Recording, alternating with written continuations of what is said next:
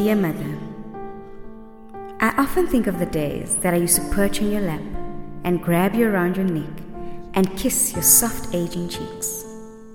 I often wonder if I will ever be able to do that again. The chasm between us seems to have become so relentless that I often wonder if we'll ever be able to cross it. Mother, Ma, as I know you, I sometimes think back to when we used to be best friends. I was the envy of my siblings, as you always had my back.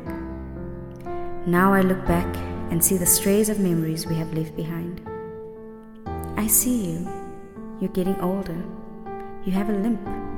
And the 60 years that our Father has granted you is starting to show. I remember watching you sit at the window in our small flat, writing down random numbers. Maybe it was the dates of the births of all your children, even the ones you never saw grow up. Or maybe how many times your heart was broken. Or was it the amount of times you cried? Now you don't count anymore. You just stare ahead, waiting for the end of each day.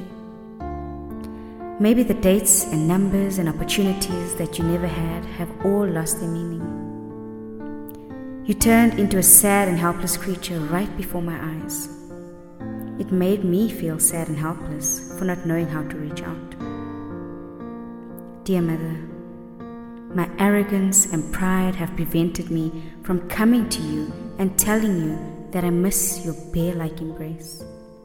It has put a wall up in the middle of our home as we pass one another during the day, like strangers at night. We hardly say a word to one another, and when we do, it's laced with irritations and criticism.